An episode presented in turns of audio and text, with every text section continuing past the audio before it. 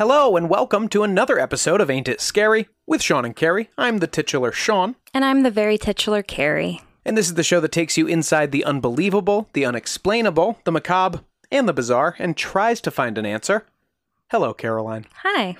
This week, I don't want to call this a homework episode, but I think this is a a good setup for a lot of topics we want to cover in the future. That doesn't mean this won't be interesting in and of itself. I don't want to give you that impression, but I think this is great background for um, almost any alien story that we want to tell in the future.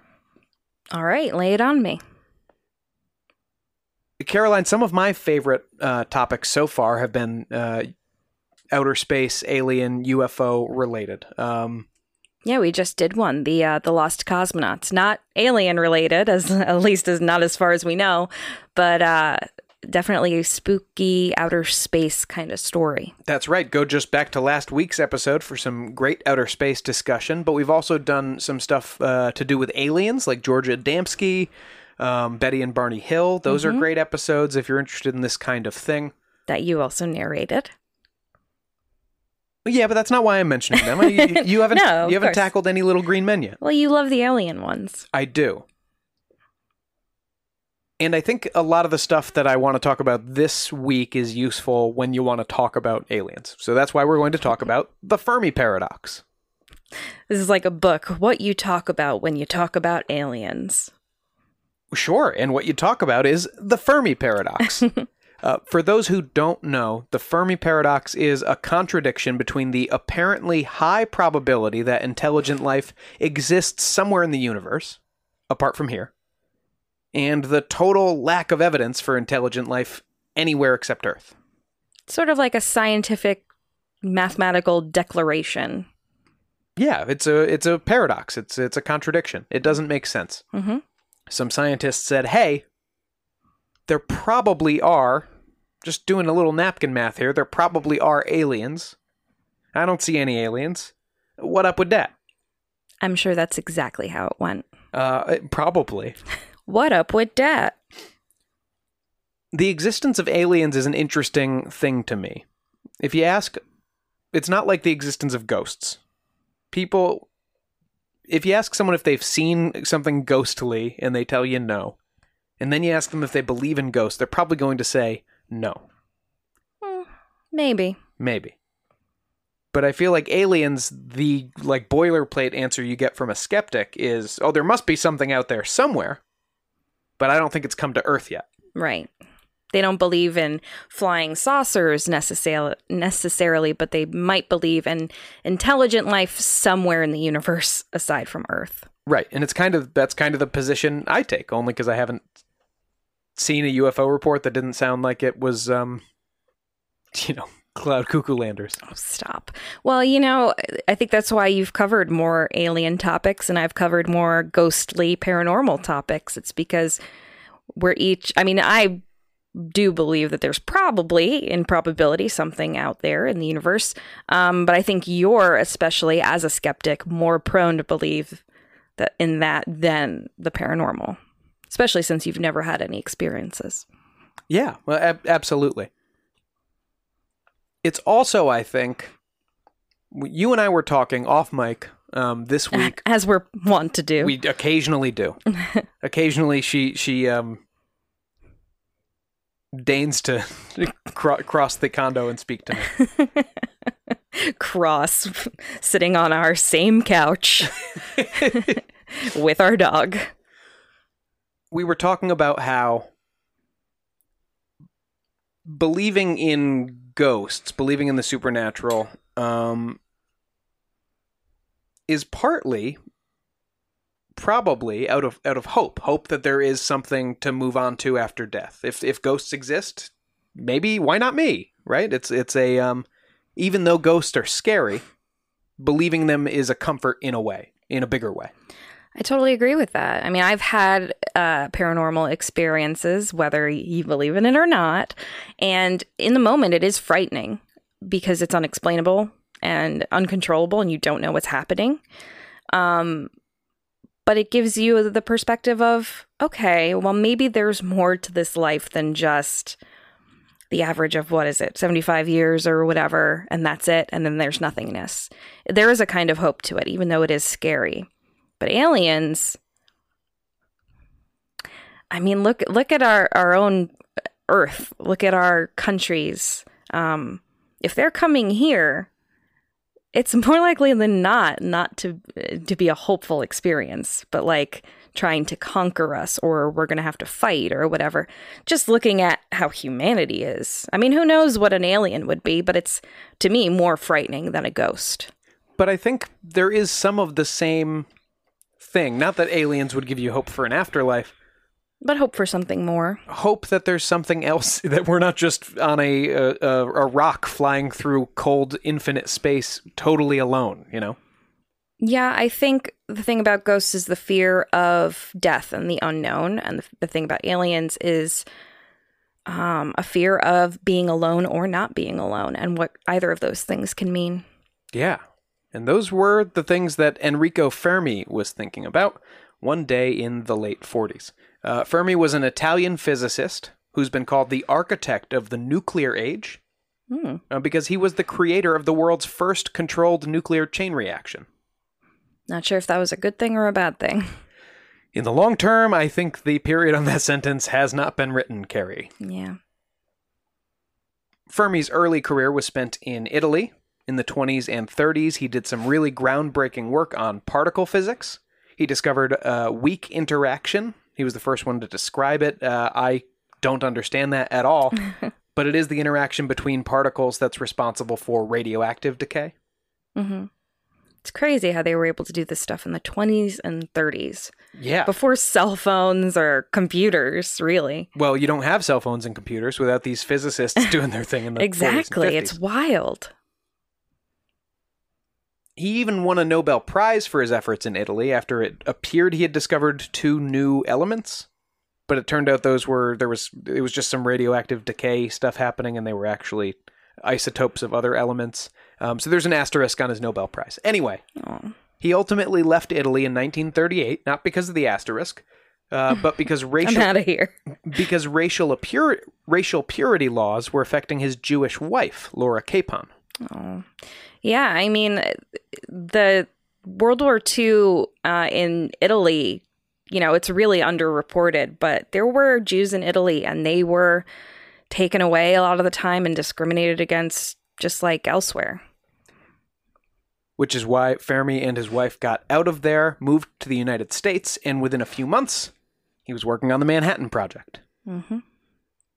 Uh, like I said, Fermi led the team that designed and built Chicago Pile 1, the first human created, self sustaining nuclear chain reaction. It was a necessary step in getting to the eventual bomb, which of course ended World War II. After the war, Fermi continued working with J. Robert Oppenheimer, the father of the atomic bomb, our old friend.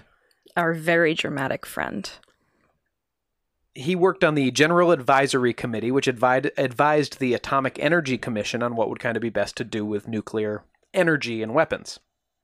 Nothing. Put it away.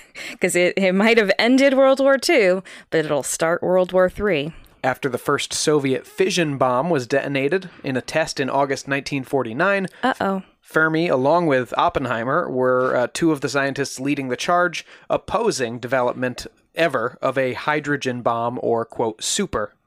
Uh, thermonuclear uh, warheads uh, would, of course, be invented and uh, be, be the primary things the U.S. and Russia threatened each other with throughout the Cold War.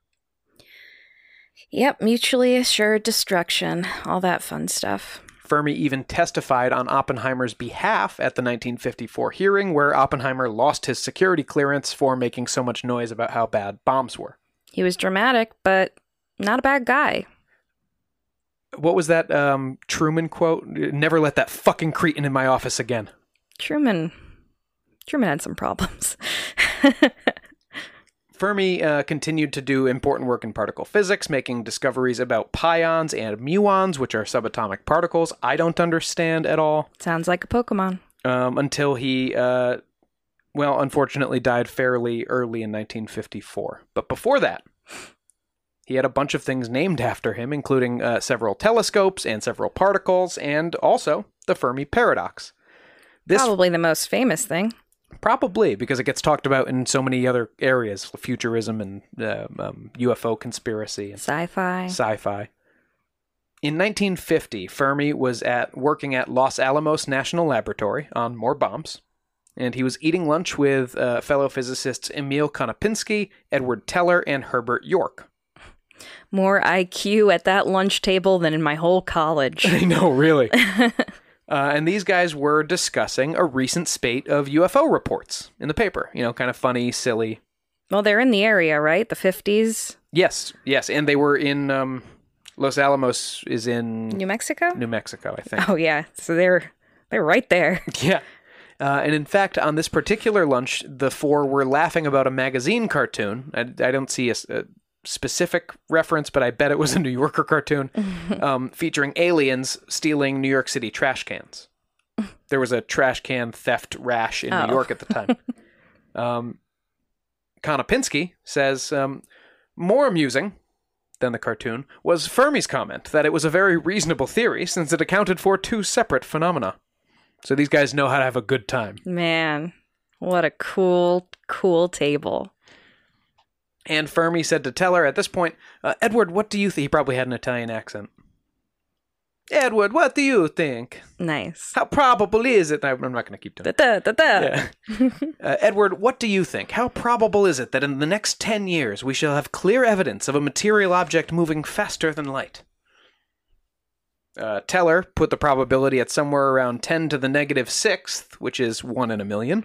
I love making those kinds of estimations with such complicated math. Yes. Like I can't even like that's me. Like that's me going, I don't know, like 10 to the fourth power, whatever that is.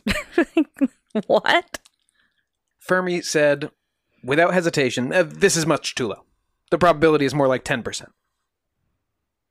Okay. He seems to know what he's talking about. There was probably an awkward silence for just a moment. The conversation moved on to other things, and some minutes later, or possibly at a different lunch, Fermi, out of nowhere, exclaimed, But where is everybody? That's a mood. That's a pandemic mood right there. Now, Teller says the result of his question was general laughter because of the strange fact that, in spite of Fermi's question coming from the clear blue, everybody around the table seemed to understand at once that he was talking about extraterrestrial life. Oh, I like to think that if this was a later lunch, he had kind of had these little exclamations since then. Like he was clearly thinking about this a lot. we we have um I've had friends like this who will like break off like you, if if a conversation is interrupted, they'll walk to you up to you later in the party, still mid sentence. Just I know to- you're talking about Rob LaRosa. So, not- Rob, we love you. We love your storytelling. I was actually not talking about. Oh, Rob. Oh, because I was I was talking about Rob. My friend Rob will start a story and it'll be the funniest shit you've ever heard. It will go on for very long. There'll be several tangents related but different, and then he'll he'll eventually go. So as I was saying, and then we're we're an hour out, and we still have to figure out how this story ends. um, but it's always a journey. So thank you, La Rosa. Thank you for your service. He's probably telling a story right now. Some say he's still telling the same story from before. York said that Fermi followed up with a series of calculations on the probability of Earth like planets, the probability of humans given life, the probability that life would eventually become human like things, the likely rise and duration of high technology, and so on. He concluded on the basis of such calculations that we ought to have been visited long ago and many times over. That's wild to me. I mean, unless you know vaguely the amount of planets in the universe, how would you ever figure that out? I'm sure you can, but it's it's beyond me. Very far beyond me.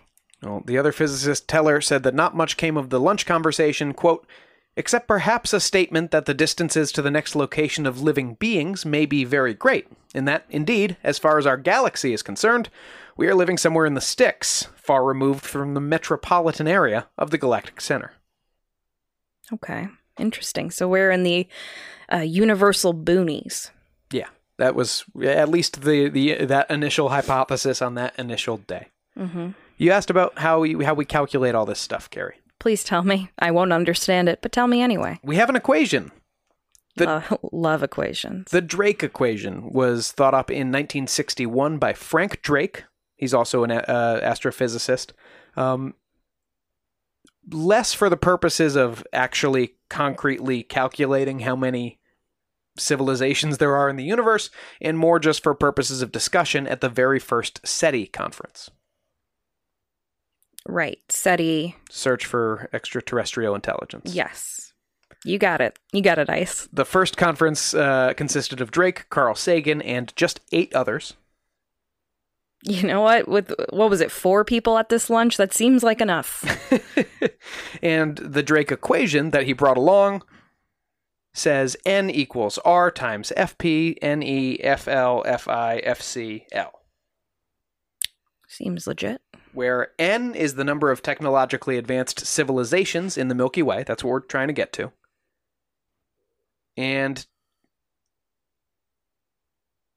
to get that, we multiply the rate of formation of stars in the galaxy by the fraction of those stars with planetary systems, the number of Earth like planets per solar system, the percentage of Earth like planets where life appears, the fraction of Earth like planets where life appears and becomes intelligent, the fraction of civilizations that reach the technological level where signals could be detected, and the length of time a civilization creates those signals. Using uh, numbers that some have called optimistic to plug into all those places, um, SETI 1 estimated that there were between 1,000 and 100 million advanced civilizations in the Milky, Milky Way galaxy. Very specific. Now, it should be noted that using more pessimistic numbers, uh, other astrophysicists have since gotten that same equation to less than one intelligent civilization in the Milky Way. Well, we know that's correct. Well, at least we're not the one. yeah. Um, obviously, it goes without saying that many of the variables in that equation are difficult to assign a value or an exact probability to. Uh, like, we don't understand how likely it is that life begins on a planet. We don't know how that happened on Earth, and so we don't know how how uh, what crazy circumstances need to take place. Yeah. I mean, that's wild that he was able to figure out this equation. Well, it's just really a, a laundry list of all the factors that you would think you know factor into this. You say it very nonchalantly, but I once had to come up with a very uncomplicated equation for a screenplay I wrote, and it was one of the hardest things I've ever done. I was looking at Yahoo Answers, I was reading math textbooks. I know the screen- I don't even know if it's correct. I know the screenplay well. I don't know math enough to tell you whether it's correct. Yeah, I hope no one ever does because I know it's wrong. Now, I will say this current estimates predict billions of Earth like planets in the Milky Way.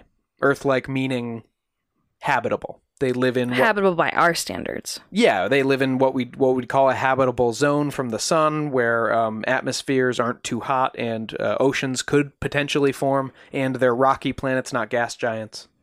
But again, that's that's for humanity. I mean, there could be lava monsters on a lava planet. We don't know. I agree, and we'll talk about that later. Uh, something else we have to get out of the way ahead of time uh, a word about signals. Alien observers of our solar system, our solar system, um, would probably observe that there's unusually high radio waves coming from a star the size of our sun, even just from our like leakage of our technology. Now, the most sensitive Earth equipment wouldn't pick up undirected radiation from even a fraction of a light year away. So, not even the closest stars. Um, but the aliens might have better stuff, so they might be able to see us, even if we can't see them. hmm That's noted. Um, some have suggested we may be able to pick out advanced civilizations by watching for changes in their electromagnetic output, like from a star, um, particularly with a peak in the infrared, because this is the proposed effect a Dyson sphere would have. Okay, now we've we've we've watched videos about this, and this is this is the closest thing to like going to a Grateful Dead concert and blazing out of your mind. This is really trippy stuff. Physicist and futurist Freeman Dyson, who just died last year, actually. I think he was like 92. A good run, good guy. R.I.P. He speculated that uh, the Dyson sphere as it came to be known, was kind of the natural prog- progression of an advanced spacefaring civilization. He observed that humanity's energy needs had risen dramatically and consistently as technology improved. And very quickly. He reasoned that this wouldn't stop when civilizations had reached a certain point, or certainly when they reached the spacefaring point. Um, and he assumed that they'd need to find some way to fill that, that those energy needs. So tell me, tell me about the sphere. Dyson's conception um, was a series of structures, a series of picture like a series of rings or bands that you would build around the sun. Basically, a bunch of it's like building a, a solar farm mm-hmm. around the entire sun in rings. Kind of looking like um, an atom, right? You know the yes, but you that image of the atom. But you would keep adding rings, needing more and more energy, until eventually the sun would be completely surrounded. In Dyson's estimation. Okay. And so, looking at that sun from even from far away, our radio telescopes and things would be able to pick up a dimming of its light by the surrounding of these rings. So he said you wouldn't be getting a increased electromagnetic output. You would be getting a decreased if they are very advanced. Yes, and in fact, um, there'd be specifically kind of a peak around the infrared zone because that energy would would penetrate all the solid matter. And this Ooh, I'm going back to astronomy in college. So this would this be different than let's say a star dying, which we can pick up? Um, because don't they increase in, in size or heat or energy or whatever? Yeah, when stars die, they go supernova, so they actually explode, and you see a, a huge increase in energy, and then a, a steep decrease. Yeah, then but collapse. if if we detect a, a decrease without that insane increase, it could be this. It could be the Dyson sphere. Yeah, and it would be a yeah, it would be a slow uh, dimming. Interesting. It's nothing we've seen. It's just an interesting thing to note, and trust me, there will be plenty more about Dyson spheres in the next part of this episode. So uh, I figured I would get us ready right now. Great. I'm gonna go crack out my astronomy textbook. yeah, good. um, so let's get to our Fermi paradox answers. The Fermi paradox isn't a thing we prove or disprove, right? It's just true what I told you is well until there is proof either way. Right. But for now, then it's not a paradox. yes, exactly. That would solve the paradox. Right now, it's true that it seems likely that there's uh, aliens out there and that we haven't seen them. So, um, that's not an answer; it's a question. So here are the answers to the Fermi paradox, and any answer you could give me, I think, will follow fall under one of these five answers. Mm-hmm. Answer number one extraterrestrial life is rare or non existent. That answers the paradox. The, the first part's just not true. There's just not a lot of them. Yeah, there's just not a lot of them out there, so of course we haven't seen them. Maybe there's none. Second choice extraterrestrial life exists, maybe tons of it, but it hasn't developed into advanced intelligent civilizations anywhere except here. Could be just a bunch of amoebas on a planet somewhere. It could be that the series of events that allowed us to exist and thrive and survive for as long as we have uh, is so improbable that it hasn't happened anywhere else. Third, advanced extraterrestrial civilizations might exist, but have no intention of coming here. Listen, I feel that. Okay, I feel that. I don't know how long, how much longer I want to be here. You know. um, second, or fourth, sorry, advanced extraterrestrial civilizations might exist, but we can't see them, or they can't see us. Now, is that a technology thing or like a parallel dimension thing? It could be either. There's a- aspects of that answer that are both. Woo, okay. And finally, it could be that advanced extraterrestrial civilizations exist, and they're already here. They have been here, they've visited, and we don't know about it. Or we do. The reptilians. Well, yes, I will say most of the theory, most of the theories that fall under that last answer do involve the governments of the world knowing about aliens and actively hiding their um, existence from us, or being aliens. Because I, I, I mean, maybe Prince Philip just went back to his planet, man. Oh, that's a great that's a great point and a nice thought for Philip. and I think that's uh, where I'll leave us for a break. Uh, when we get right back, I'm going to take us this week through just those first two answers. So, what we're going to discuss is the possibility that extraterrestrial life just ain't out there, Or is very rare.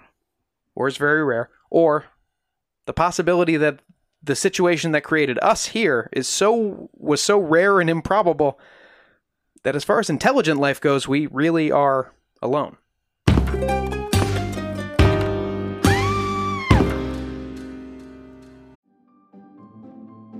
Greetings from Evergreen Podcasts. We're rolling out a listener survey and we want to hear from you. The information in the survey will help us gather statistics and in turn make our shows more appealing to advertisers. I know most people don't like ads, but this is one of the only ways our shows make money and help keep their lights on. We promise it will only take a few minutes, but the impact on our podcasts will be tremendous. As a token of our appreciation, we'll randomly select one lucky participant each month to win an exclusive merchandise package from Evergreen Podcasts. Head to evergreenpodcast.com slash listener survey to help a show and possibly get some free stuff for doing so. We can't thank you enough for the support. Now back to the show. Want to treat your pup to something special? When you visit www.barkbox.com slash ain't scary, you can receive a free month added to your plan when you sign up for a 6 or 12 month subscription. That's an extra month of two fun toys, two full-size bags of treats, and a tasty chew at no additional cost. Recent box themes have included Home Alone, Liquor Treat, and A Night at the Squeakeasy. Poe loves trying out new toys and treats, and he was psyched to get a bark box. Your pup will be too. So sign up at www.barkbox.com slash ain't it scary for a free month added to any 6 or 12 month subscription. That's barkbox.com slash A-I-N-T-I-T-S-C-A-R-Y. Give your furry friends something to bark about.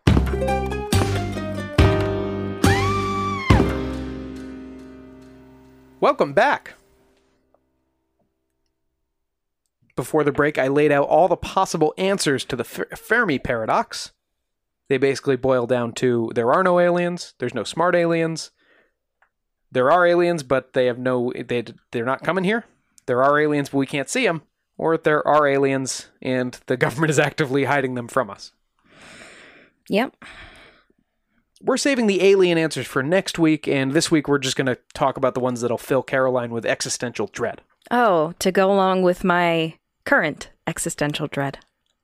That's right. And Happy 30th birthday to me. and to start off with, we have the idea that life is rare or completely absent in the universe other than right here on Earth. Now, one of our top sources for this uh, theory, which is often called Rare Earth, is the book Rare Earth, which was published in 2000 by Peter Ward and Donald Brownlee. They're two University of Washington professors. And they basically posited that the series of events that led to the creation of our Earth, the evolution of life on it, and the evolution of, of our particular form of intelligent tool using technology creating life was so improbable that it just couldn't have happened maybe anywhere else in the universe, and certainly not many more times. Yeah, I mean, when you look at evolution, when you look at how humanity came to be, it is absolutely insane that we, I mean, we started from a single celled organism and, and we have brains now. Like, what? Yeah. um you know we believe in evolution in this house. You know we we're we can be spiritual but um the proof's in the pudding and and we evolved from uh river slime basically. And that's a crazy crazy thing. No matter how many years it took to to happen that's a crazy thing to happen. Yeah, and the mechanisms that caused, I mean, you know, evolution is still being studied, right? We still don't fully understand evolution by any stretch. And and certainly not on this podcast and we certainly don't understand abiogenesis, life from nothing, which is what had to happen here presumably at some point.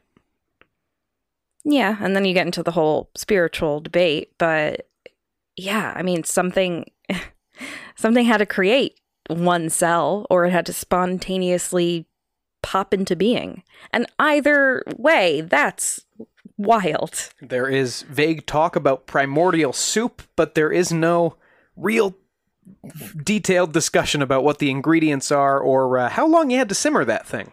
What do you think a primordial soup would be? I think it would be a pea soup. Something thick. Listen, as long as you as long as you start her off with some uh, some beef stock, a couple onions, some celery, baby, baby, you got a soup going. a primordial soup. You see, in the 70s and 80s, uh, Drake and Sagan had argued that the Earth was a typical rocky planet orbiting a pretty typical star in an unassuming part of a pretty typical spiral shaped galaxy, and therefore the universe must be teeming with complex life, just like we have right here. Where Ward and Brownlee disagree is, uh, again, they thought that that genesis of life on Earth took the combination of many overlaying and improbable factors. Uh, in the context of the Fermi paradox discussion, these factors are called great filters. I'm going to slip in my first Isaac Arthur plug here. hmm I first heard the term great filters from uh, Isaac Arthur, who is a YouTuber and futurist. We love him. We love him very much. He does exhaustive research on, yeah, videos that just kind of present futurist ideas with the intention that people could borrow them for sci-fi uh, stories and stuff. It, it seems like that's kind of his his main thrust. But I've learned so much science from him. That's the first place I ever heard of a Dyson sphere, and it, as I said, like the uh, 70s Grateful Dead type of concert, blew my mind. Yeah, and the it, it's all just overlaid with like I, I don't know uh, rights-free images and um, And things he's made, presumably, charts and stuff like that. yeah maybe. Uh, yeah, he Isaac it makes a- it as accessible as it could be to someone who is not a genius. yes And we are not geniuses. exactly. So it, it's popular late night viewing in this house. That's what I'll say. And Isaac Arthur points out that these uh, great filters, he we you can think of them as as if a civil as if all civ- potential civilizations are coming down a pipe, and there's a series of um, filters of kind of combs in the pipe uh, with finer and finer teeth, um, wiping out all these potential uh, life bearing worlds before they ever quite get there. And maybe even, you know, there is life, but it doesn't get any bigger. It, it doesn't evolve at all. It stops at a certain point, And that point is before any kind of intelligence. That's right. So, what are our largest and earliest filters? Well, um, how about the position of the star that we orbit in our galaxy? Something you might not even think about. Ward and Brownlee said that the closer to the center of the galaxy you are, the more metallic elements you have in your stars. And metallic elements are necessary for life, at least the organic life we understand on Earth. I remember this from astronomy, yes. And so, if you get too far from the galactic center, they argued life would be impossible. Um, however, the further you get from the center, um, X ray and gamma, gamma radiation becomes less intense. So, if you were too close to the galactic center, you would constantly be bombarded by radiation, and life could never take hold at all, or maybe just everyone would be the Incredible Hulk, and th- that's problematic as well. So it's the real Goldilocks equation here. Yeah, uh, that's exactly what they. These kinds of things are always called Goldilocks zones. um, so yeah, you want to be far enough from the crowded center not to be. It's also crowded in the center, so you want to be far enough out that you're not constantly colliding with other worlds as the spiral arms of that galaxy cross. Is it crowded in the center because of gravity or orbit, or why would it be crowded in the center? It may alarm you to know that at the center of the galaxy is an enormous black hole, and that the entire Of our galaxy? all galaxies, and the entire galaxy is uh, orbiting it le- less orbiting it and more swirling toward the center like a toilet bowl. So there's one in the middle of the Milky Way galaxy. Yes. Listen, I heard that the the sun would explode and envelop the Earth like five billion years from now, and I'm anxious about that. So, thanks. Well, the good news is I think that will happen before we collapse into the black hole at the center of the universe. okay. By Ward and Brownlee's estimation, the Goldilocks zone of the Milky Way is probably only 5 to 10% of the galaxy. Which makes those really optimistic estimates of Earth like planets a lot less optimistic. hmm They also point to some local factors right here in our solar system that could have been great filters for the Earth or protected us from great filters, uh, like gas giants. You see, usually gas giants form, in a, in a lot of stars apparently, gas giants form closer to the star. That's where the gravity is the most intense. It's where something big gets trapped and then it forms, you know, the, the, the gas giant planet around it.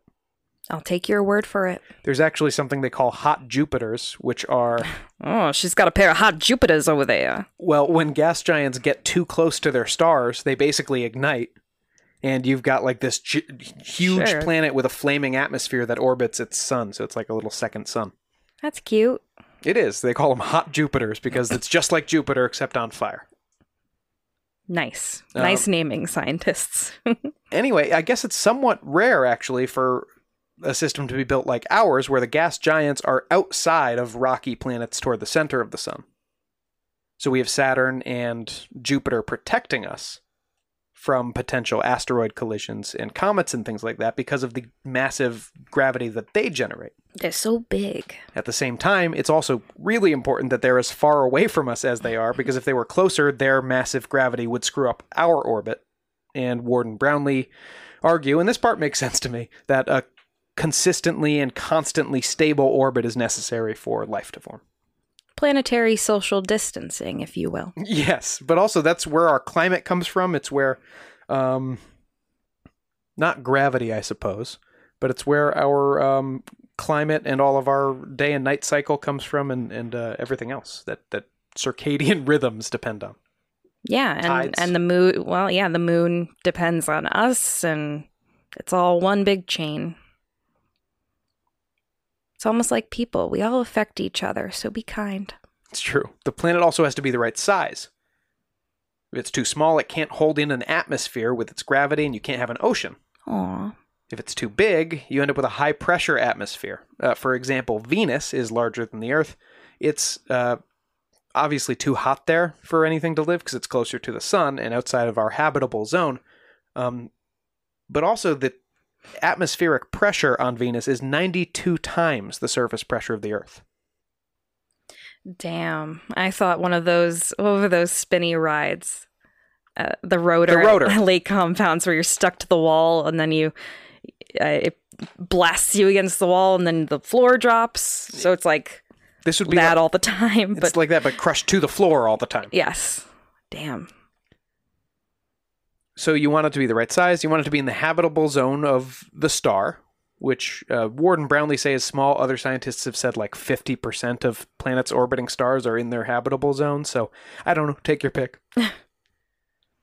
You, Pick, pick your genius to believe. you may also need plate tectonics. It's under it's misunderstood what the mechanism is, but um, plate tectonics might have given rise to the the amount of oxygen in our atmosphere, and they certainly gave rise to continents. And continental Yes. drift may have helped, well, definitely helped uh, diversify life on Earth, which is helpful when extinction events roll along, because that's everyone's favorite filter is extinction events. Yes, remember in, in dogs and in people, diversity is key to a strong civilization. So, all your eugenic folk, get out of here. I just That's how you end up inbred, like the royals. oh, I just in this case I'm more mean if you've got birds all over the planet instead of just one spot. Sure, but even, I mean, I think I've read this that it's better to be like possibly biracial or or have a mix of cultures in your background, just body wise, because that means that you're descended from people who dealt with different things. That wouldn't surprise me. It's definitely true that, as you said, with dogs uh, and stuff, inbreed and in people, inbreeding is bad over time. So Yeah. it makes sense to me that diversifying the gene pool as much as possible would be good. Yeah, and then eventually, if you're inbred so much, you can't have more children, you can't continue the civilization. So mix it up, people. Now, here's the argument against Ward and Brownlee and their rare Earth theory. Here's the problem, and you got at this before, Carrie. Oh, look at me. We don't know that the only conditions life can evolve under are the ones that they did evolve under on this planet. And actually, right here on this planet, we have some really, really weird animals that uh, don't need all the things that we traditionally think of as uh, life requiring. Hmm. This is a Latin name, so I'm going to screw it up. Sp- Spinaloicus cinziae They're going to say Enrique Iglesias. is a pretty recently found animal. It's a microscopic aquatic animal in the Mediterranean. Not like a one celled thing, though. It's like a little water bug um, that processes hydrogen instead of water, instead of oxygen. Interesting. Its body just works differently than the rest of us. It works um, on, on hydrogen. It's an anaerobic um, animal. There are plenty of unicellular, one celled animals that are anaerobic as well. And in fact, a lot of them die if they're exposed to oxygen. hmm And I'm sure there's more of this kind of stuff deep, deep down in the ocean that we've never discovered. Let me tell you about Halocephal... Mephisto. I wish you would. I'm sure he's going to be the, the bad guy in Marvel Phase 3. I know, well, Mephisto might be, but not the Halicephalobus Mephisto. Bless you. This is a, a species of nematode, so it's a tiny, tiny little roundworm. It's not anything really scary or impressive. In fact, it's only half a millimeter long, but it's been found living 2.2 miles underground. Hmm. Nothing else has been found living deeper than like a mile and a half in the Earth's crust. Unless we go to Hollow Earth. These are conditions that humans certainly can't live under. Um, Because it's so hot. it's so hot and the pressure is so crushing at that depth. So where these nematodes were actually discovered was in like flush. We, there's these really really deep gold mines where they'll basically frack the gold out. They'll like shoot hot water down into the earth to flush it out. And some of that hot water from like a couple miles down came up with nematodes in it. And they were like, "What? Can you imagine being a nematode? Let me out!" but it's basically in hell. It is in like crushing pressure and heat, uh, maybe similar to uh, Venus's atmosphere. You know what I mean? So, and still alive. so when you talk about the things life can be subjected to or can thrive, conditions life can thrive under, maybe we do have to expand our, our definition there. How about tardigrades, Carrie? What about tardigrades? That's what I wake up and go to bed thinking. Have you ever seen a tardigrade? I don't know what it is, so I don't know if I have. Yeah, I'm going to show you a picture of a tardigrade. Um, tardigrades are very small. They also are about half a millimeter, by the way, although ha- the largest ones can be up to a millimeter and a half. And I want you to know, Caroline, that these are, they look like little manatees, well, but with anuses for faces. they're nicknamed water bears or moss piglets.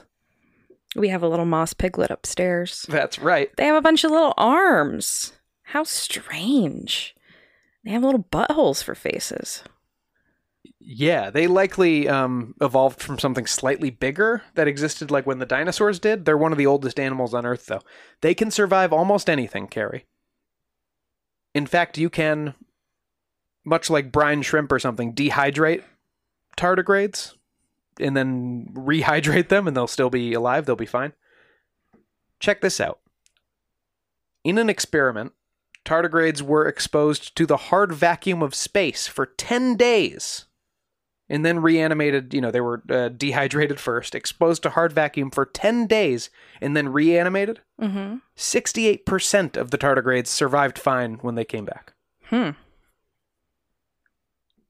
Hmm. And some of the ones that died still produced um, viable embryos uh, first. Well, you gotta get your Well, the, your freak on before you go out. that's the point of life, to be fair. So, anyway, the point is uh, life can can survive in some pretty amazing situations. Life Finds a way. finds a way. Now, I'll point out tardigrades and nematodes and um, that thing that I'm not going to attempt. The Mephisto? No, that was the nematode. Uh, the thing in the Mediterranean, the little fish in the Mediterranean. These aren't intelligent life. They're not building technology. They're certainly not doing space flight. Mm-hmm. And so we go to the second answer to the Fermi paradox. Maybe extraterrestrial life does exist out there somewhere, but it hasn't developed sufficiently to create what you'd call a civilization, or certainly an advanced civilization. Maybe they're just little butthole manatees. Maybe there's just weird nematodes and tardigrades out there, and there's nothing bigger and definitely nothing intelligent out there. Mm-hmm. Some evolutionary biologists point out that intelligence is just an adaptation, like any other, and it's not an inevitable product of evolution. We're not more evolved than uh, ants, we're just evolved differently to react to different circumstances.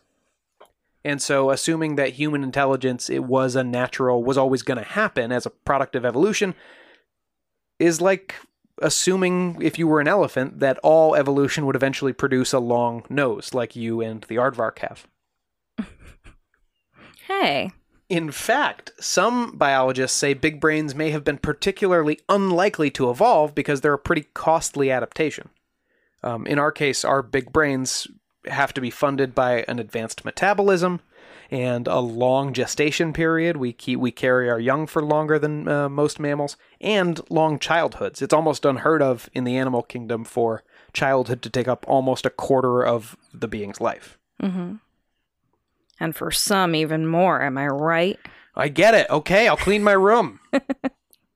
Biologist Charles Lineweaver points out that humans, apes, whales, dolphins, octopuses, and squids are among a very small group of definite or probable intelligence, even here on Earth. Oh yeah, I mean dolphins are crazy.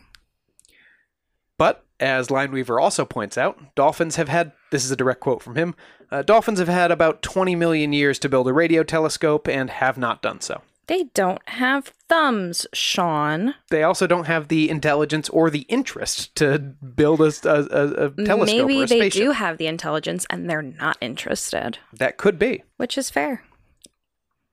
But in all seriousness, it seems fair to say that the only species cap- ever capable of space flight on this planet will probably be human beings. hmm If we are ever. Well, we we're capable of space flight. Eh, it's barely space. The moon, Go to last episode to see how barely space can be very terrifying. maybe though, Carrie, maybe intelligence in some form would always come out in some species on a diverse enough planet. Maybe life would eventually get there. But maybe it's rare that it's given the chance. That seems likely. Because another of these great filters is extinction events. hmm Like I said, um, you might be, we might be safer out here on the spiral arms of the galaxy as we are because we're not constantly running into the orbits of other stars where gravitational pull could rip you right out of your orbit and send you tumbling through space. Yeah, but even so, we've dealt with more than a couple extinction events in the Earth's history. Earth has suffered five mass extinction events, um, and mass extinctions are defined as events in which half or more of the species on the planet go extinct within a short time. Mm-hmm. You want to run through them, Carrie? Sure, I'm already terrified of everything. Let's do it. 440 million years ago, nearly 85% of marine organisms, and most of the Earth was marine organisms at this point, uh, were wiped out in the Ordovician Silurian extinction. These all have they're they're mainly two names because it's like the the era you were in and the era you're going into. This first extinction uh, came in two phases. One as glaciers came up over 20 million years, destroying habitats and dropping temperatures all over the world. They then came back down over the next few million years, which came with intense oxygen deprivation that destroyed more habitats and uh, just straight up oxygen starved uh, many of the fish in the world. Oh. 365 million years ago, so just just a hair under 100 million years later, many of the tropical marine species died off in the Devonian extinction. Uh, scientists say now this is actually five different marine die offs, and the mechanism is unclear, but oxygen levels dropped in the ocean, just like the last time. Bad not to have oxygen. Noted. Definitely in the ocean, it is. Now, 250 million. I would argue outside of the ocean too, Sean. well, for us, certainly, Yeah. not for the nematodes or whatever. 250 million years ago was the biggest mass extinction event in Earth's history. Perhaps 95% of species on Earth were wiped out in the Permian Triassic extinction, which has also been called the Great Dying. Mm-hmm. Now, the likely culprit of this one was the Siberian Traps. Uh, the Siberian Traps is the name for 3 million square miles of basalt and lava rock covering a chunk of Siberia, Russia. Mm-hmm. A bunch of the ground, like for 3 million, which is like most, by the way. I think it might be almost or just over half of the Russian landmass was just covered in this uh, lava, which since, you know, Was this because of a volcanic eruption that happened, or it happened over time? it- there was a series of violent and near continuous eruptions for about 2 million years. Must have eaten some Chipotle, am I right? Scientists have measured, and I don't know how they measure this. There's some reference to radiocarbon technology. I don't I don't know. I don't know how you could find this out. But scientists say that ocean temperatures during this extinction at the peak of the global warming that happened may have topped 104 degrees at the equator. So the ocean was just a, a, hot tub, and a pretty hot hot tub. yeah.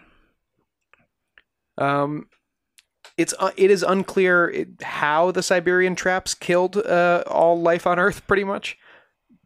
But there's a couple of different theories, and the most kind of bought into by scientists, it seems at this point, is that carbon dioxide thrown up by the volcano, as well as burned up in the eruptions as coal and um, as coal and oil and stuff in the in the Earth's crust burned up, um, as well as a bunch of there's all these microbes uh, that like to live in volcanoes who also produce methane as a product of their lifespan. Mm-hmm. And so what you had was these volcanoes causing, not directly but indirectly, tons of methane and carbon dioxide to be fired up into the atmosphere, which scientists think caused global warming. It was just carbon Well, this initial global warming, yeah. carbon emissions and global warming. And uh, that eventually wiped out, again, uh, perhaps 95% of species on Earth. Almost all ocean life died, and like 70% of land species. And that and that was natural. I mean, now we're doing bespoke global warming, which is very exciting. Yeah, we're handcrafting it this time. Mm-hmm. In some places, after the Permian Triassic extinction, complex ecosystems wouldn't emerge again for 10 million years. It was only 40 million years later that land vertebrate die offs allowed dinosaurs to rise in the Triassic Jurassic extinction. You see, that's the other thing about these extinction events, Carrie, is when you don't wipe out all of the life on Earth, what you end up with is an explosion after where the space that was left is filled up by now new life because there's a, a ton of room for evolution to take place over the next several million years. A baby boom, basically. How far ago was this? 210 million years ago. Interesting. And this moved us from the Triassic period into the Jurassic period, the time of the dinosaurs. Mm-hmm. Now, this one's also, uh, they also blame this one on one of these large igneous provinces. That's what they call these chunks of vol- volcano rock left over from huge explosions. This one's called Camp, C A M P, because it actually is so big that it falls under three different continents, uh, including the entire eastern seaboard of the United States, uh, the bottom edge of, uh, sorry, the furthest western edge of Africa and the uh, northeast corner of South America. This wasn't caused by an asteroid? No, this is 7 million square miles of, ba- of again basalt and other lava rock that are that were spewed out during volcanic eruptions uh, over the course of millions of years. Once again, scientists speculate that this caused massive global warming due to carbon emissions. Um, however, there could have just sometimes these extinctions might happen from despeciation rather than die-offs. Does that make any sense? Where uh, some species outcompete other species, and some of them just just die the way that we kill species today by overhunting them or whatever. Mm-hmm. But there was another event after this that killed the dinosaurs. Yes, this is the event that got us to the dinosaurs. Gotcha. There were a bunch of um, I think closer to like re- real true lizards before the before the the dinosaurs uh, came on. Mm-hmm. and they all died in the tri- in the Triassic extinction. And then here comes uh, our, you know, all of our old friends. hmm And they ruled the Earth for close to 150 million years until 65 million years ago. The Cretaceous Tertiary extinction wiped out three quarters of all species on the planet at that time, including our old friends Triceratops and Tyrannosaurus rex. This ended the Mesozoic. This was such a big deal, Caroline, that it ended the Mesozoic era and started the Cenozoic era, which is where we are today. And this was the asteroid. Yes, first proposed by Luis Alvarez and his team of scientists in 1980. The most commonly accepted uh, version of this at this point is a massive comet or asteroid, 6 to 10 miles wide, struck the Earth. Now, this scientists say this would cause the equivalent energy of several million nuclear weapons exploding simultaneously on the Earth's surface. Do they have any idea where it hit? No, I don't think they do. Although there's several craters that people point to as as possible, um, possibly where it came from. So, what you're telling me is that there is a mass extinction event about every uh, 100 million years. And uh, are we due for one? Possibly. I don't think we are honestly, because it was only it was a fresh 65 million years ago. I know, but it was 150 after, like before that. So, Yeah, but then it was only 40 before to, to the next one before that. Sean, I'm just very anxious. Yeah, and uh, you know maybe you should be. There's there's plenty of things that could cause. Thank you.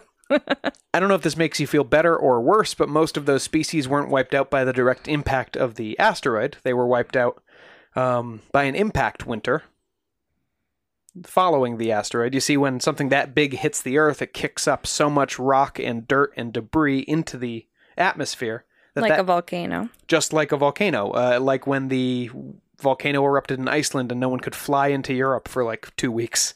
Um, except this would cover the entire world in a blanket, um, blotting out the sun, stopping all photosynthesis, causing all plants to die out, and of course, there's a chain reaction from there. Yeah, that's super comforting. Thank you. Yeah, absolutely. A similar thing would happen in the event of a nuclear war. Mm-hmm.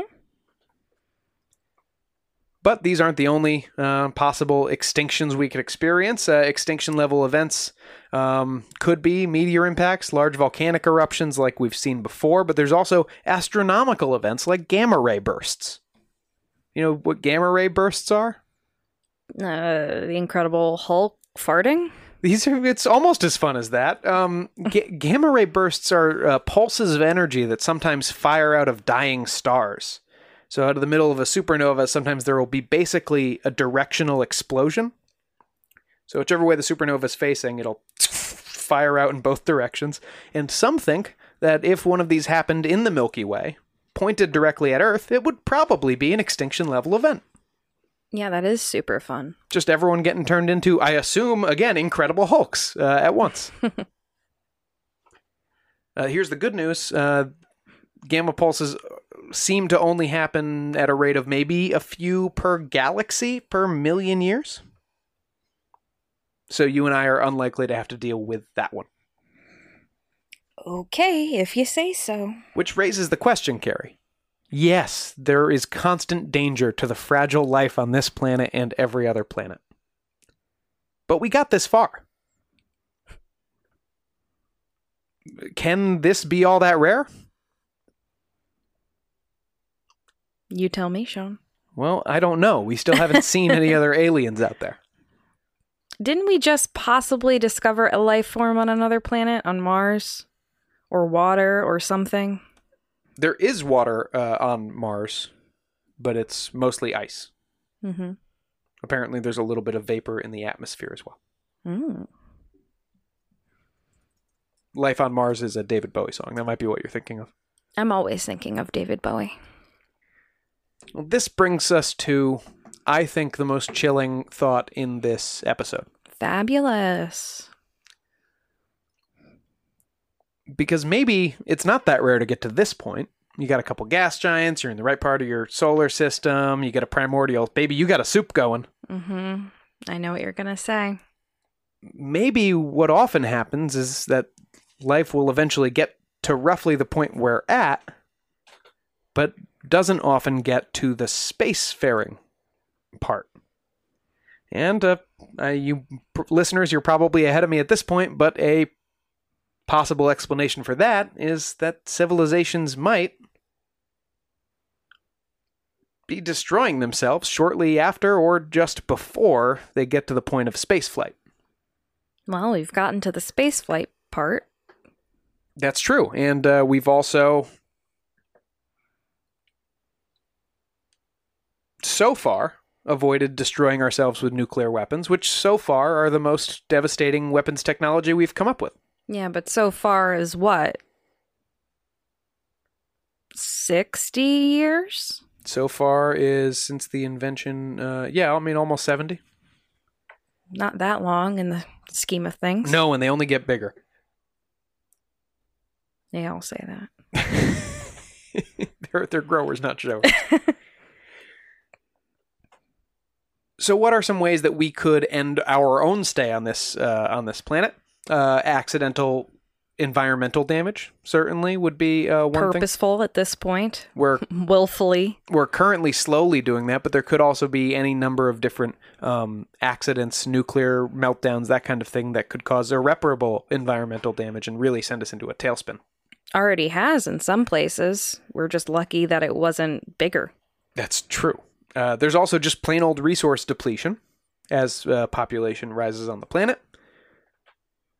Maybe we'll come up with solutions to that, though. There's always a profit in coming up with solutions to that. But you worry about AIs, bioweapons, um, antimatter weapons. There's weapons that we haven't invented yet. Is my point that uh, could could be more dangerous than what we have now. But let's talk about what we have now, Carrie. Okay. Let's talk about just the nukes we already have. The the closest the Earth ever came to nuclear war, full all out nuclear war, was the Cuban Missile Crisis, which uh, you and hopefully our listeners are familiar with. hmm October 1962, the United States had just secretly placed Jupiter missiles in Italy and Turkey, which would let them Couple of hot Jupiters. couple of hot jupes, uh, which were in striking distance of the Russian uh, mainland. And they weren't thrilled about this. They were not. Uh, the U.S. had also just pissed off uh, Fidel Castro with the Bay of Pigs debacle, Up. And he wasn't thrilled. and he wasn't thrilled. And so Khrushchev and Castro started getting buddy buddy, and Khrushchev started building missile launch facilities in Cuba. When Kennedy and his advisors got pictures of the launch facilities, that's a situation that's tough to back down from. But again, it's I never understand why unless you're in a war and you, it's not mutually assured destruction, which is literally only World War II because no one else had it. So now it would also it would always be mutually assured destruction if they have the chance to shoot them back at us. Why would you ever do that? What's the point of that? You're just ending the world. For Yeah. what? The scary thing is, during the Cuban Missile Crisis, almost all of Kennedy's advisors, who came to be known as ExComm, his Security Council, and a few other guys, uh, these meetings are on tape, and you can listen to them on the internet. We'll include a link, right? Sure, yeah. You can hear Bobby Kennedy, Lyndon Johnson, Robert McNamara. Uh, most of these men, I think everyone except Bobby, didn't know Jack was recording these meetings, and so they're very they're speaking very unguardedly about how the president should airstrike the hell out of Cuba and then start a ground invasion right away. Yeah, I mean, you know, you can have your your criticisms of any president. You can have them of Kennedy and what kind of man he was and how he was doing a lot of things on the side, but at the end of the day, this one man stood between us and oblivion. Kennedy likely prevented a certain nuclear war by starting a blockade of the island instead of doing the uh, air assault and ground assault, and then um, backing off a little bit and even calling that a quarantine and not a blockade of the island because Khrushchev was upset. and finally, he struck a secret deal with Khrushchev, where publicly the Soviets pulled the missiles out of the U.S., but only if the U.S. promised not to come back. Don't come back to Cuba. Um, privately, Kennedy also agreed to dismantle the missiles he had set up in Turkey. Uh, possibly the ones in Italy as well. That's actually not clear in the historical record. But um, so I love that Khrushchev like let Kennedy. The only way Kennedy could do this was if he could save face with the American people and not tell them that he had taken away our own missiles Mm-hmm. because there it was also an election year. Um, so I just love that the, these two men found a way to work together to avoid the worst possible situation, and it makes you it does make you feel good about humanity in a way. But then there is also that fear of the one guy having his finger on the button, and they're not all going to be Kennedy. No, if it was almost any of the other guys, in that room, Literally, room- Johnson, who became president after Kennedy was assassinated, wanted to do this, right? Yes, So, shit is all I have to say. yeah, and there have been a few uh, less sterling uh, uh, examples than either of those guys since. Actually, Oh, really? Who? I don't want to talk about it. that was likely the closest we as a planet, as a species, have ever come to all out nuclear war. But the DoD lists hundreds of different broken arrow incidents, uh, accidents involving nuclear weapons. Some of these are accidental detonations, some are radioactive contaminations, um, but a lot of these incidents are times when nuclear weapons or parts of nuclear weapons or the whole vehicle that was carrying a nuclear weapon is just lost and sometimes never recovered. Or if missiles come up on radar and we're encouraged to shoot back, but it turns out they were a flock of birds or something. That happened, right?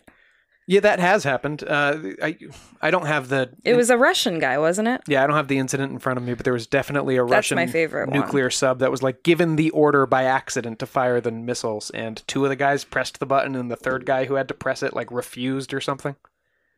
I'm probably getting God the details wrong and making guy. that more dramatic than it is, Bill. I I think it was something where they saw something on the radar. It looked like a missile. It was a mistake. It, wasn't a missile. It wasn't any weapon or anything. And um, yeah, it, I know it was up to one guy to not launch, and it's just crazy to think about. And that stuff could happen all the time. and We don't know it. It does, I bet. Yeah. Um, but I bet it's happening less.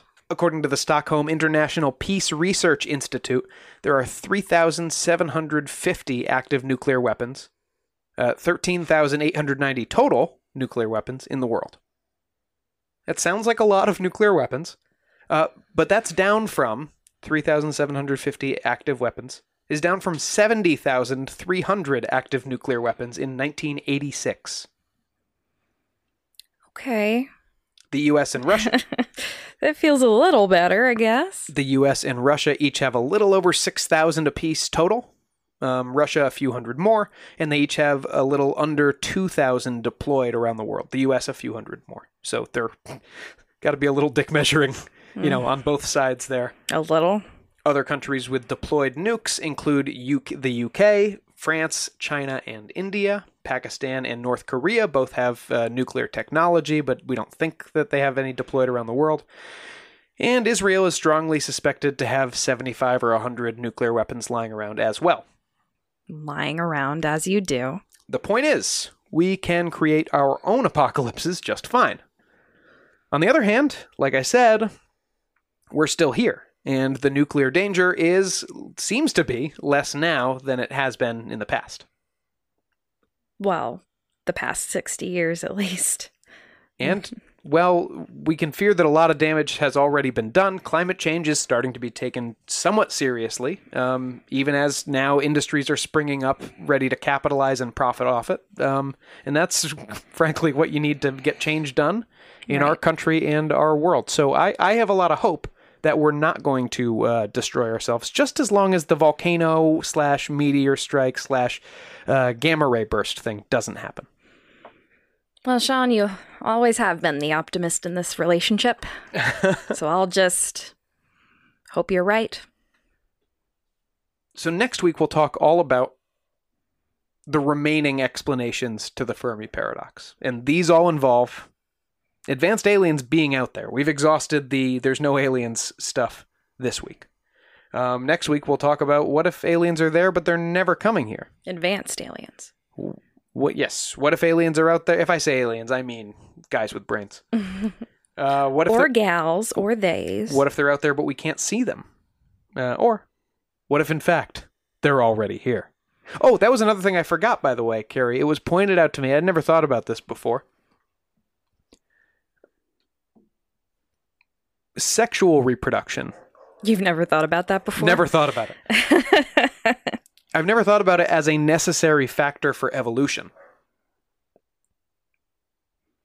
mm-hmm. And that's kind of a strange adaptation, too. Mitosis is the way single celled organisms uh, reproduce. Mm-hmm. Just split and split and split and split and split. Every kid's the same. And sexual reproduction is is a worse in terms of adaptation, in terms of like the sexual selection. Well, yeah, it's less automatic. There's choice question mark involved in it. yeah, so, uh, so you've got you could have up to a 50% fail rate as opposed to the 100% success rate when you get when cells are just splitting. right.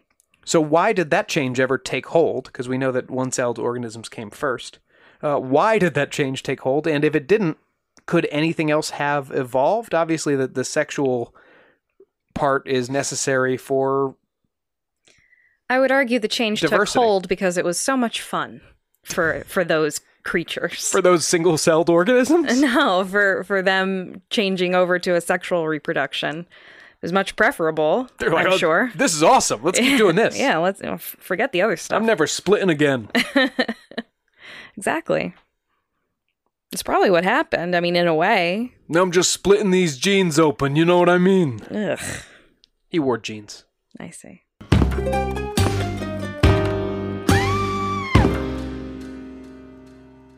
Hi, I'm Matt Harris. Seton Tucker and I host the podcast Impact of Influence, which for two years covered in depth Alec Murdaugh, who was eventually convicted in 2023 of murdering his wife Maggie and son Paul. That story continues to evolve, and we will cover that. Plus, we will tell you stories of other true crime events that have happened in the South. Please join us on Impact of Influence and give us a follow on the Impact of Influence Facebook page. This episode of Ain't It Scary with Sean and Carrie is brought to you by Hunt a Killer. Do you have what it takes to go into the mind of a serial killer? The body, the soul? Or perhaps to solve a horrific case? When you join Hunt a Killer, you receive a box of cryptic clues mailed to you each month to test your detective skills and challenge even the most brilliant minds in a game designed to give you a journey into the mind of a killer so you can escape and I hope you escape with the answers that you need. Input our code Scary Squad 20 for 20% off. That's Scary Squad 20, S C A R Y S Q U A D 20 for 20% off when you sign up for your first subscription box at huntakiller.com and find out if you have the guts to hunt a killer. That's again, Scary Squad 20 for 20% off. Hunt a killer. Join the hunt today.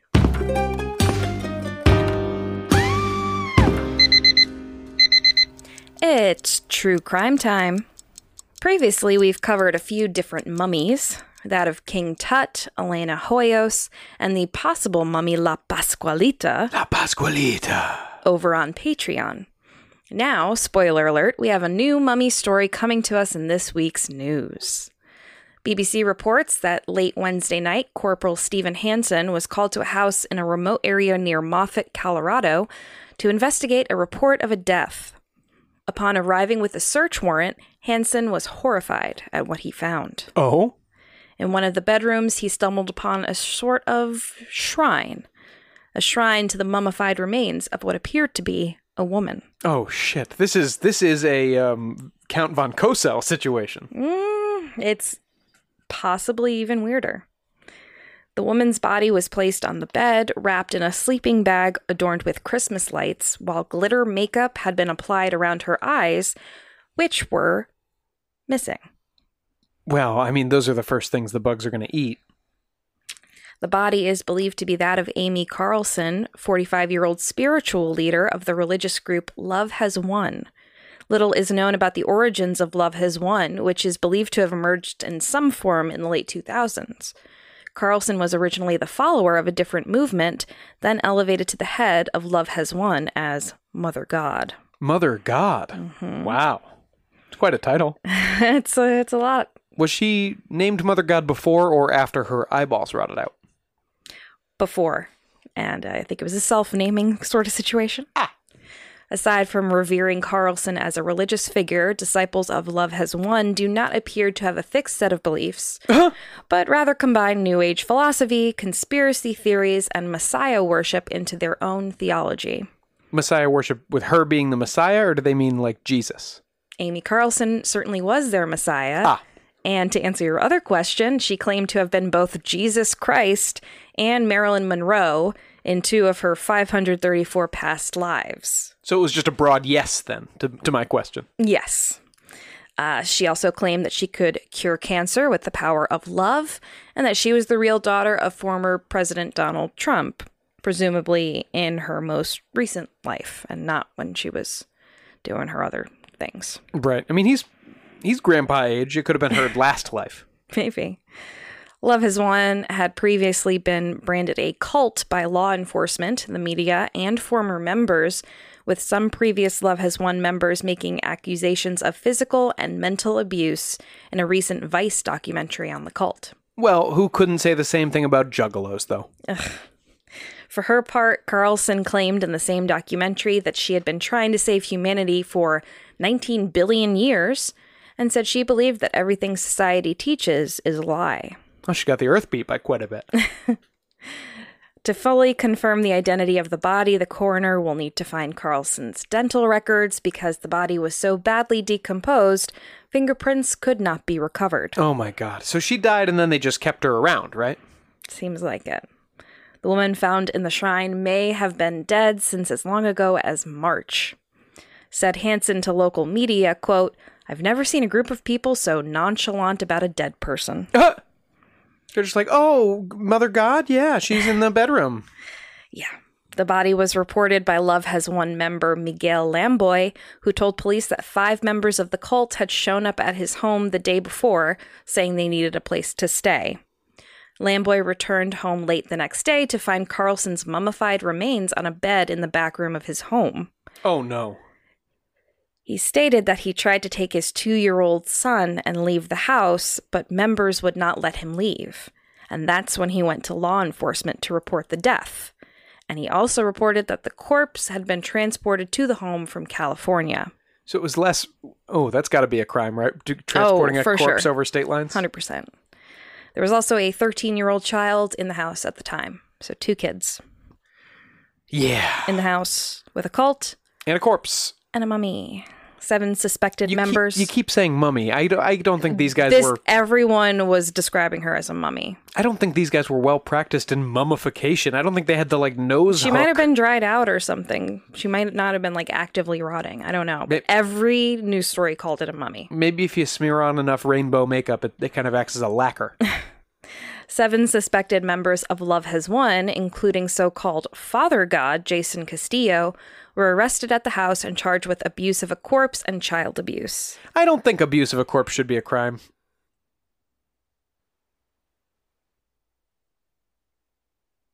I don't even know what to say to that. Well, I don't That know. includes like necrophilia and stuff. I don't. Yeah, but I don't think you can abuse a corpse because it's not a person anymore. That was once a person, though. It was once a person. and they would have had consent or not consent in the same situation, whether it's transporting or mummifying or um, making love to. But they're dead. I think you're destroying the property I of their th- family. That's what I think. Okay. Still not great. Yeah, I. Uh, Oh. Still shouldn't encourage people to do these No. things. It should be a crime. Yes. Because we shouldn't have people digging up grandma. Sorry, let me be clear. Yes, to all of that. That should be a crime. I just don't think it should be called corpse abuse. I don't know what else you could call it. Property damage? Yeah, Can you own a corpse? I'd like Unless to. you're Michael Jackson with the bones of the elephant Yeah, man. he owned a corpse. You'd certainly. like to? Okay, we're we're getting off track. This is we need to talk about this later. this is this is very upsetting. This is like a Nick proclamation right now. You wouldn't like to have John Merrick's remains? I would like them to be buried in a nice place where he can rest. So would I. I'm glad we agree on that. I think Elephant Man remains um, is something that every couple should agree on, whether or not they would want to own them. Well, yeah, yeah. I well, you know, I took it off my my list for the house. Yeah, it, it weirdly disappeared from your Amazon birthday list, but anyway. Uh, it is not yet clear how Carlson died, though it may have been naturally, as she was allegedly ill with cancer for quite some time. Quote, We know she's not completely innocent in this whole situation because she chose to join this cult, Carlson's younger sister, Chelsea Renninger, told the BBC. But at the same time, she doesn't deserve what happened to her in the end. No human being deserves that. We will absolutely keep you updated about this disturbing story and maybe even cover it in a future episode once we get some more gory details. This is only speculation. Don't come for me on this and don't hold me to it. She probably was cool with them keeping her around, right? I would not be surprised. Yeah. And many religious figures and even political figures are mummified. I mean, look at Lenin. Lenin is in the Red Square. You can go see him under glass. Yeah. So maybe she just felt like it was her uh, due diligence to get mummified. But I don't think she wanted to be left in some back room in Colorado with spangly eyeshadow. Yeah, also, let's be clear. That guy wasn't reporting a death. That guy was reporting, like, a corpse is being forced on me And my baby. and my babies. Not great. Weird story. I have a feeling it's going to get weirder. It's like the Von Cosel bunch. God. What a That's fun, the that's the worst sitcom I've ever what heard a of. fun sitcom. Ugh.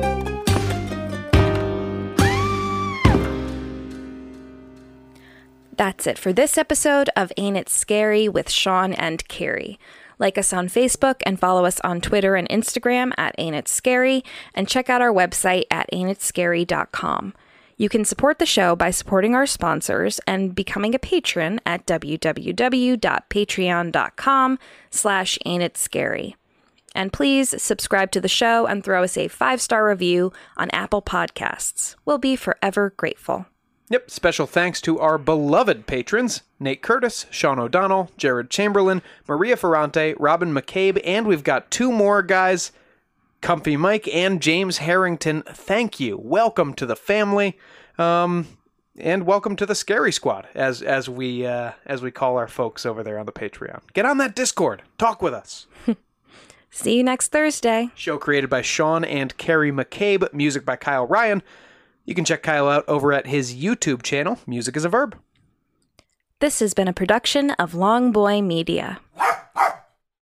One of Scotland's most notorious unsolved murders. To think that someone could turn a cheese wire into a garrote and take someone's life. The level of violence, the uncertainty, and the randomness frightened people. She always thought the killer was going to come back after her. Society needs to find that killer. Who is the cheese wire Killer? Listen to the full series now, wherever you get your podcasts.